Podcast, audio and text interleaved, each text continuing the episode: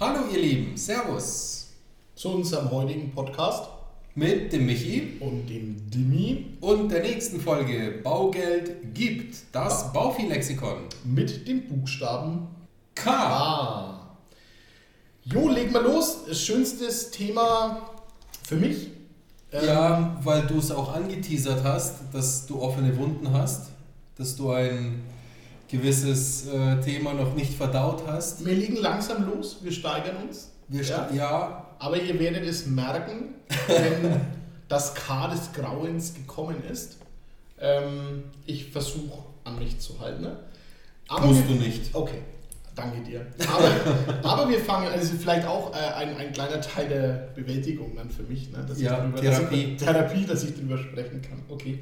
Ähm, ja, die Kapitalanlage ähm, eine von unseren beiden Finanzierungsvarianten, Dimi. Ja, wenn er, genau, wenn machen. jemand eine Immobilie kauft, die er nicht selber nutzt, sondern eben vermietet und dadurch Erträge generiert, dann spricht man von einer sogenannten Kapitalanlage.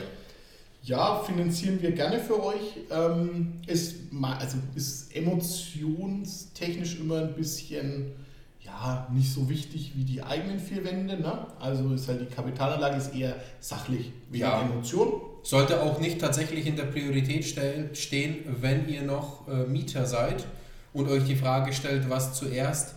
Da wirklich unser Tipp, bitte zuerst immer die eigene Immobilie forcieren und äh, lieber sich selber eine, eine Wohnung oder ein Haus kaufen, in dem man selber wohnt und die eigene Miete, die man zahlt, spart.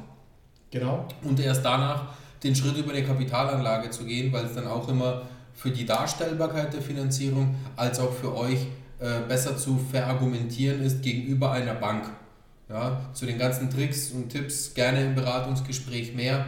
Aber wie gesagt, first erste Immobilie, second dann die Kapitalanlage, weil es einfach strategisch smarter ist, so die, äh, den, den Vermögensaufbau in Immobilien zu strukturieren. Ja. Ähm, unser zweiter Punkt ist ähm, die Kapitaldienstfähigkeit. Die hast du gerade schon ein Stück weit beleuchtet, ne? mit gegen Darstellbarkeit der Bank, also heißt es Mieteinnahmen, Kapitaldienstfähigkeit. Wir machen eine Einnahmen-Ausgabenrechnung. Das ist die einfache Erklärung, ganz genau. Einnahmen-Ausgabenrechnung und wenn ein Überschuss da ist, das ergibt letzten Endes die Kapitaldienstfähigkeit. Also, dass ihr eben genug Einnahmen habt, um eine zukünftige Darlehensrate zu tragen. Genau. Wird natürlich vor jeder Darlehensvergabe geprüft von der Bank, dass ja. das auch funktioniert. Dabei setzt die Bank immer auf den Status quo, also weder auf die Zukunft mit irgendwelchen möglichen oder nicht möglichen Szenarien, sondern die Bank prüft immer Stand jetzt. Bei Selbstständigen prüft die Bank immer rückwirkend in den letzten drei Jahren. Also sprich, wie hat sich meine selbstständige Tätigkeit in meinem Unternehmen in den letzten drei Jahren entwickelt. Bei den Angestellten werden immer die letzten drei Gehaltsabrechnungen geprüft. Bei schwankenden Einkünften, also wenn ihr jetzt irgendwelche Provisionseinnahmen habt, weil ihr im Vertrieb tätig seid, dann werden immer die letzten zwölf Gehaltsabrechnungen geprüft von der Bank, um dann das durchschnittliche Einkommen zu ermitteln, um dann eben eine Kapitaldienstfähigkeit zu berechnen. Perfekt. Unser nächster Punkt, die Kapitalkosten. Ähm, jo, eigentlich ganz äh, leicht erklärt, was kostet mich die Baufinanzierung ohne Tilgung? Also wie hoch sind meine Zinskosten ja. ähm, für, die, für die Finanzierung? Was kostet es mich, Geld von der Bank zu leihen? Ganz genau. Ganz einfach, ganz easy. Ist nahezu in jedem Tilgungsplan ersichtlich. Genau. Bei dem einen, wenn ich jetzt eine bestehende Immobilie kaufe, mehr. Bei dem anderen, wenn ich einen Neubau kaufe und noch nicht wirklich abschätzen kann, wann genau werden welche Raten fällig für den das Neubau, stimmt. dann vielleicht etwas simulierter, aber eben, wie der Michi schon gesagt hat, was kostet mich die Finanzierung overall? Next ähm, one. Next one. Der Kaufvertrag. Oh, ein ganz wichtiger Punkt. Den ähm, witzigerweise, viele wollen eine Finanzierung ohne einen Kaufvertragsentwurf zu haben, Demi, ne? Ja, gibt sehr, sehr viele. Es gibt auch tatsächlich sehr, sehr viele ähm, ja, Irrtümer, dass ein Kaufvertragsentwurf nicht notwendig ist für eine Finanzierungsgenehmigung. Ja. Es kommt immer darauf an. Also man kann das nicht pauschalisieren hier bei dem Thema. Ja, es, es gibt, wie, du sagst, man kann sich pauschalisieren. Es gibt, also ich kenne jetzt eine Bank, die es nicht braucht. Ja. Eine große? Ja, ein, zwei Banken brauchen keinen Kaufvertragsentwurf. Aber in der Regel braucht man einen Kaufvertragsentwurf und den würden wir euch auch empfehlen zu beschaffen, sei es jetzt über den Makler oder über den Bauträger. Jeder, der sich da vehement wehrt, ist schlicht und ergreifend nicht seriös. So schaut es mal aus. Weil also, es ist ein Dokument, das benötigt wird. Es ist ein Dokument, das jeder Notar zur Verfügung stellt, weil in diesem Dokument geklärt ist, wer kauft, was kauft, wer verkauft, wie die Rechten, äh, Rechte, wie die Pflichten und wie die genauen Übergabevorschriften sind, die festgelegt sind. Leute, es steht da innen, wie euer Kauf abläuft. Also eigentlich das A und O, die Wohnung ist schön und gut, ja, aber es steht alles innen. Wann werdet ihr Eigentümer?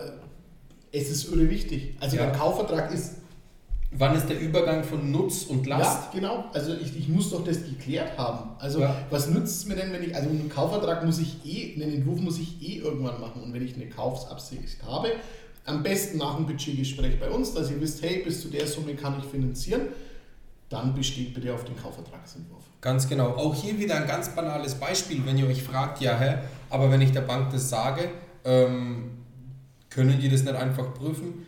Naja, Gegenbeispiel. Was passiert denn, wenn wir die Finanzierung einreichen bei der Bank und die Bank prüft es und die Bank unterstellt immer den Status quo, also sprich, ihr kauft eine Immobilie, ihr wohnt aktuell zur Miete, ihr kündigt eure Miete und zieht in die Immobilie ein. Dann gibt es keine Doppelbelastung. Genau. Aber was passiert eigentlich, wenn im Kaufvertragsentwurf auf einmal plötzlich aus heiterem Himmel drin steht, ja, der Verkäufer behält sich aber das Recht vor, noch zwei Jahre in dieser Immobilie mietfrei zu leben. Ganz genau, weil er Und selber Neubau weil er, weil er, baut, ne? Genau, weil er selber baut oder kauft oder keine Ahnung was macht und sich einfach noch das Recht rausnimmt, das Geld zum Beispiel von euch vorab zu bekommen, aber dann noch ein, zwei Jahre in der Immobilie zu leben. Egal ob gegen, gegen eine eventuelle Miete oder nicht. Aber das sind veränderte Tatsachen, die auch euch interessieren sollten, die die Bank interessieren die letzten Endes auch für euch sehr, sehr wichtig sind, weil ja, müsst ihr jetzt eine Darlehensrate bezahlen und ähm, dann noch die Miete bezahlen. Müsst ihr bei eurem Darlehen, das wir dann für euch beantragen, äh, auch eine Tilgung zahlen während der Zeit oder können wir das Darlehen von der Tilgung freistellen für diese Übergangszeit? Das sind alles Sachen, die stehen im Kaufvertrag drin. Der ist wichtig, der ist verdammt wichtig. Richtig, weil es nützt uns nichts, wenn ein Darlehen äh, genehmigt wird mit äh, Auszahlung in zwei Monaten, Tilgungsbeginn in drei Monaten und wie vom Dimi angesprochen, äh, es ist aber erst in 24 Monaten zu bezahlen. Das ist Quatsch. Ja, und die Bank macht sich in der heutigen Zeit keinen dreifachen und vierfachen Aufwand. Es ist alles ein Prozess. Die Bank kann dann nicht einfach zurückrudern und sagen, ja, wir haben das Darlehen so und so genehmigt, aber jetzt müssen wir es umstricken. Das ist für alle äh, ein Mehraufwand, es sind für alle Mehrkosten und das macht schlicht und ergreifend keinen Sinn, sich da reinreden zu lassen, falls der Verkäufer oder Makler sagt, ja, ich mache erst den Kaufvertragsentwurf, wenn die Finanzierung steht. Jo, Leute, so funktioniert das nicht. Kaufvertragsentwurf, dann Finanzierung beantragen, weil ihr müsst erst die Spielregeln kennen, um zu wissen, ob ihr da mitspielt oder nicht. Okay. Tadadatam, tatam. Next one. Ganz, ganz, ganz brisantes Thema. Äh, die absolute Shitshow im Jahr 2022. Der erste Epic Big Bitch Highlight. Willkommen in der Scheiße. Die Kreditanstalт für Wiederaufbau, KfW, wow. Ja. Man muss sagen, wow, ähm, wir sind im Jahr 2022. Viele haben sich bei den letzten Bundestagswahlen dazu entschlossen, grün zu wählen. Am 24 zweiten, ersten, ersten sorry, 24.01.22 kommt die Nachricht der KfW. Aus heiterem Himmel. Aus heiterem Himmel. Unvoreingekündigt. Ja, wir stoppen mit sofortiger Wirkung alle Programme zum energieeffizienten Bauen. Punkt. Muss ich erstmal einen Schluck nehmen. Jo, da ich bräuchte ich so viel saufen, wie ich deswegen kotzen möchte, kann ich gar nicht. Kurzum, es ist so vielen Leuten so viel Geld kaputt gegangen. Ab, abgefahren. absolut willkürlich. Aus heiterem Himmel. Bananenrepublikhaftes Verhalten. Ja. Lächerlich. Ganz es ist an Lächerlichkeit nicht zu überbieten, was da gelaufen ist. Ähm, es ist jetzt fast einen Monat her. Wir sind nun im Februar 22 und es gibt keine verlässliche Aussage. Ja. Die Leute hängen in der Luft, die wissen nicht, können wir die Bauvorhaben finanzieren. Ähm, Wahnsinn. Gehen wir mal drei Schritte zurück. Ja. Thema KfW. Du hast es schon gesagt, Kreditanstalt für Wiederaufbau, das ist quasi nichts anderes als eine Bank, die es aber für Direktkunden nicht gibt, sondern diese Bank ist nur dann möglich zu beantragen, wenn man über eine Bank geht, also eine Shop-in-Shop-Lösung oder eine Bank-in-Bank-Lösung. Und die KfW vergibt bundeseigene Mittel, also zinsgünstige Darlehen, mit denen der private Wohnungsbau oder ökologisches Bauen, also nachhaltiges Bauen, energieeffizientes Bauen, gefördert werden soll oder die Wirtschaft eben damit gestützt werden soll. Und die KfW, wie gesagt, vergibt ihre Mittel nicht selbst, sondern sie müssen über eine Bank laufen, also über ein durchleitendes Institut. Das ist im Regelfall dann die Bank, die wir ansteuern für euch, die wir raussuchen. Die macht das alles aus einer Hand. Und die KfW hat verschiedenste Programme, sei es jetzt altersgerecht umbauen, sei es jetzt energieeffizient modernisieren, sei es jetzt energieeffizient bauen, wenn man was Neues baut, sei es jetzt ähm, das Wohneigentumsprogramm und so weiter und so weiter. Also die KfW hat sehr, sehr viele Programme und vergibt oder vergab sehr viele Fördergelder. Teilweise bis zu 50.000 Euro, je nachdem, welches Programm man ansteuert, im Bestand und bis zu 37.500 Euro im Neubau an Zuschüssen für gewisse Energiestufen des Bauvorhabens, die man erreicht.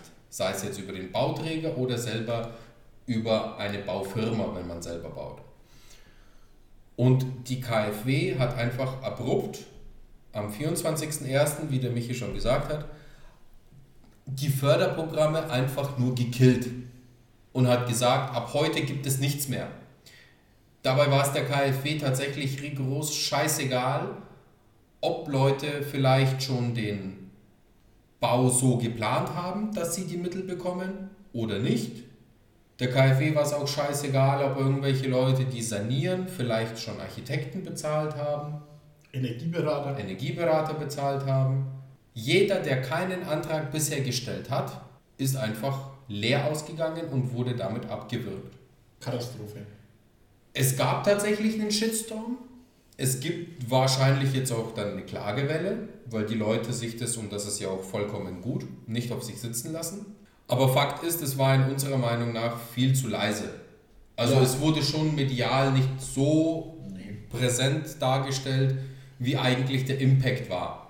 Ja. Weil wir reden hier wirklich von Milliarden Fördergeldern, die einfach den Kunden verwehrt werden und wurden. Es soll zwar wieder was Neues kommen, heißt es immer aus der KfW-Ecke. Es gibt noch nichts Offizielles. Es soll wohl wieder teilweise welche Programme geben. Was genau werden wir vielleicht in den nächsten Podcasts berichten, wenn wir mal wirklich was Offizielles von der KfW haben, Stand heute. Versuchen wir die KfW wirklich zu meiden, weil es im Moment wirklich unseriös ist. Ja, weiter, weiter bei der KfW, der Demi hat es schon kurz gehabt. Das sogenannte Wohneigentumsprogramm hm, bekommt jeder, der äh, selbstgenutztes Wohneigentum kauft und auch aktuell jeden Tag, jeden Tag kommt eine Konditionserhöhung. Ja. Also es gibt keine Verlässlichkeit zur Planung für, für, unsere, für unsere Kunden im Gespräch mit den Banken und die Konditionserhöhung wird um 15 Uhr für 17 Uhr angekündigt. Also, ja, es hat eine Frist oder stirbt mit. Ja, also was soll denn das? Also ja, man, ja, es ist einfach schwierig aktuell mit der KfW zusammen, zusammenzuarbeiten. Wir hoffen einfach, dass es sich äh, wieder bessert, da wir gerne auf die öffentlichen Förderungen ähm, zurückgegriffen haben für unsere Kunden, weil es einfach auch gute Programme waren. Ja, weil sie auch Zuschüsse richtig, gegeben hat. Ne? Richtig, weil es ja auch, an sich ist es ja auch eine coole Sache. Also man kriegt ein Darlehen, das ist günstiger als die Bank, im Normalfall günstiger als die Bank, manchmal auch nicht. Aber bei jetzt bei einer Vollfinanzierung, also Kaufpreisfinanzierung ist die KfW meistens immer günstiger als die Bank. Manche Banken sind sogar so nett und rechnen KfW-Darlehensmittel als fiktives also fiktives ja. Eigenkapital ein. Richtig das nice, heißt, es gibt eine gute Kondition. Genau, das heißt, es gibt eine bessere Kondition bei der Bank, einen besseren Zins bei der Bank, wenn wir KfW-Darlehen mit einbinden. Das machen nicht mehr viele Banken, aber manche machen das noch.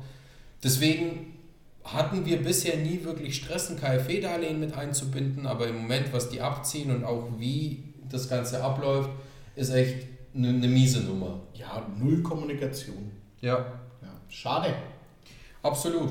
Schauen wir mal. Was uns wieder zum nächsten Thema bringt, das ist das Thema Kondition und Konditionsanpassung. Das ist der nächste große Abfuck des Jahres 2022. Ja, es äh, hat sich schon angedeutet ähm, nach Heilig Drei König, ne, wenn wir ehrlich sind. Ja. Also seit wirklich Anfang Januar. Ja, man muss das Wort nehmen, galoppieren die Konditionen. Absolut. Also es, es rennt weg. Ähm, wir haben so viel Bewegung im Markt, wie in den letzten fünf Jahren, 10, 15 10, Jahren? 10 nicht also, mehr. Also es gab tatsächlich diese Situation, die wir jetzt aktuell haben, in den Konditionen, gab es so noch nicht. Ja. Punkt. Ja? Und wenn es euch interessiert, für alle, die so ein bisschen mehr erfahren wollen, macht mal Google auf und tippt mal ein 10 Jahre, also 1-0, 10 Jahre Swap, S-W-A-P. Swap steht für Tausch. Und dann seht ihr ungefähr, wie sich die Banken refinanzieren. Wenn sie sich denn am Kapitalmarkt, also an der Börse refinanziert, zu wie viel die Bank sich das Geld leiht. Ganz, ganz grob. Pi mal Daumen stimmt's. Ja, und wenn ihr dann zum Beispiel auf den Zeitraum von drei Monaten geht, dann werdet ihr schockstarrartig feststellen, dass im Dezember die Banken sich zu 0,1 Geld beschafft haben und refinanziert haben und sich aktuell zu 0,83 refinanziert. Ja, irre. Also es sind halt 0,7 Prozentpunkte, die auch tatsächlich der Zins in den letzten Monaten gestiegen ist, also in den letzten zwei. Denn wenn ich mich ganz gut erinnern kann, konnten wir eine Vollfinanzierung, also Kaufpreisfinanzierung, im Dezember noch zu 0,99 abbilden. Ja, jetzt sind wir bei 1,7. Das ist im Prinzip genau das, was ich versucht damit zu zeigen, dass ihr gerne, wie gesagt, nachgoogeln könnt. Und das ist richtig, richtig krank. Man sieht zwar auch irgendwo so ein bisschen am Chart, dass der Höhepunkt hoffentlich erreicht ist und dass es sich langsam aber sicher wieder entspannt. Wobei auch hier kein Mensch sagen kann, entspannt er sich in einem Monat, in zwei, in drei oder in vier oder vielleicht erst in einem halben Jahr. Fakt ist, es beschäftigt im Moment uns alle, es kümmert uns alle, ja. weil wirklich jede Bank die Zinsen sprunghaft anhebt teilweise mehrmals die Woche, was sich letzten Endes auch von der Kondition natürlich auf euer Darlehen auswirkt. Also der, der bisher sich ein Darlehen berechnet hat oder irgendwo im Internet was gerechnet hat mit einem Zins von 1 bis 1,2 Prozent, ist schlicht und ergreifend falsch bei einer 100 Prozent Finanzierung. Das, das gibt es nicht mehr. Vorbei. Zumindest Stand heute gibt es es nicht mehr. Wir werden sehen, was die Zukunft zeigt. Aber Fakt ist, dass bei Kaufpreisen von ca. 600 oder 700.000 Euro sich das schon monatlich auch massiv auswirkt. Also ja. dann reden wir von 350 bis 400 Euro Zinskosten, mehr Zinskosten, die auf euch zukommen, die schon bitter sind. Hat kein Mensch von uns gerechnet. Es kann jetzt, wie gesagt, viele Gründe zusammenhängend haben. Sei es jetzt die äh, Ukraine-Situation, sei es jetzt die Inflationsangst, sei es, sei es jetzt die Börsenstimmung mit den Tech-Werten sei es jetzt die EZB oder FED oder wie auch immer, was auch immer. Es ist im Moment sehr, sehr viel heiße Luft im Markt, es ist im Moment sehr, sehr viel Spekulation im Markt, äh, sehr viel Vorsicht ist eingepreist. So viel zu dem Thema Konditionen, sie sind immer tagesaktuell. Aktuell, die Aussage aktueller denn je, den Zins von heute gibt es morgen nicht mehr. Ja. Fakt, Fakt also. Also fuck, Fakt, Fakt, Fakt. Das ist unglaublich. Nichtsdestotrotz versuchen wir natürlich immer den besten Zins für euch rauszusuchen. Das, das ist, im Moment klar. Das ist im Moment natürlich unsere größte sportlichste Aufgabe, weil sich der Markt so rasant verändert. Wir hoffen aber auf Entspannung. So viel. Es ist Licht am Ende des Horizonts irgendwo. Am Ende des Tunnels. Timmy, wir lassen die Konditionen ein Stück weit hinter uns, ähm, machen einen ganz kurzen Exkurs in unser Baufinanzierungslexikon. Und zwar auch zu einem Thema, das bei uns ähm, behandelt wird und ihr in sehr guten Händen seid, ist das Thema Konsumentenkredit. Auch Privatkredit genannt. Der klassische Privatkredit ähm, über eine Range, ja, hier, also eigentlich bis 100.000 Euro kann ich einen Privatkredit machen. Es ist ein Darlehen, das nicht grundpfandrechtlich abgesichert ist. Also es ist ein Darlehen ohne Grundschuld. Und ohne Sicherheit, sondern nur aufgrund von euren Einkünften ist das Darlehen dann vom Zins festgelegt. Ja, also die Bank schaut sich an, wie eure Schufa ist, die Bank schaut sich an, wie eure Einkünfte sind, wie viel Einnahmen und Ausgaben ihr habt und dann wie viel ihr denn freies monatliches Vermögen habt oder freie monatliche Einkünfte und danach wird ganz grob der Zins für ein Privatdarlehen, für einen Konsumentenkredit ermittelt. Richtig. Das Geld ist auch immer ohne Verwendungsnachweis, also ihr könnt damit machen, was ihr wollt, ob ihr davon ein Auto kauft, ob ihr in, in Urlaub fliegt. Oder alles auf Rot. Oder, oder ins Casino und alles auf Rot oder auf die 36 setzt. könnt ihr alles machen, was ihr möchtet. Ja, das ist, das ist ein Konsumentenkredit. Solltet ihr Bedarf an dem Konsumentenkredit habt, meldet euch in den Shownotes, findet ihr unsere Kontaktdaten. Ähm, unsere Kolleginnen, die Claudia und die Özlem, kümmern sich gerne um euer Kreditanliegen. Ganz genau. Also wie gesagt, bis 100.000 Euro äh, für Angestellte viel einfacher als für Selbstständige. Aber für Selbstständige auch hier wieder gibt es Lösungsmöglichkeiten. Für Angestellte natürlich mehr und einfacher. Sind wir nichts anderes als Check24 und Smava in Fleisch und Blut? Wir vergleichen, wir schauen, wir suchen und finden für euch die beste Lösung. Im Konsumentenkreditbereich bis zu 10 Jahre Laufzeit gehen die meisten, bis 100.000 Euro gibt es die theoretische Maximalmöglichkeit, wobei auch wir irgendwo eine Empfehlung abgeben und sagen, naja, bis aktuell mehr als 75 sollte man nicht gehen. Idealerweise bleibt man bis 50.000 beim Konsumentenkredit stehen. Punkt. Um sich auch irgendwo finanziell ja. ein bisschen ja, im Zaum zu halten. Ja, es war alles gut. Teilweise muss man auf Pump kaufen, aber es sollte tatsächlich nicht immer alles auf Pump finanziert. Wir brauchen ja keine kompletten amerikanischen Verhältnisse. Ja, richtig. Brauchen wir nicht. Wollen wir auch nicht. Genau. Jo, das Ganze geht nur, Dimi, über was wir sprechen, wenn welche Fähigkeit gegeben ist. Eine sogenannte Kreditfähigkeit meinst du bestimmt? Jo, ähm, die Kreditfähigkeit ganz sachlich. Ähm, was, wann bin ich kreditfähig? Ich muss volljährig sein. Ähm, also über 18? Über 18 bei uns in Deutschland. Ich muss ähm, geschäftsfähig sein ist man, wenn man über 18 ist und halt keine Betreuung hat oder irgendein Handicap. Ähm, ja, und dann bin ich kreditfähig. Laut, laut Papier.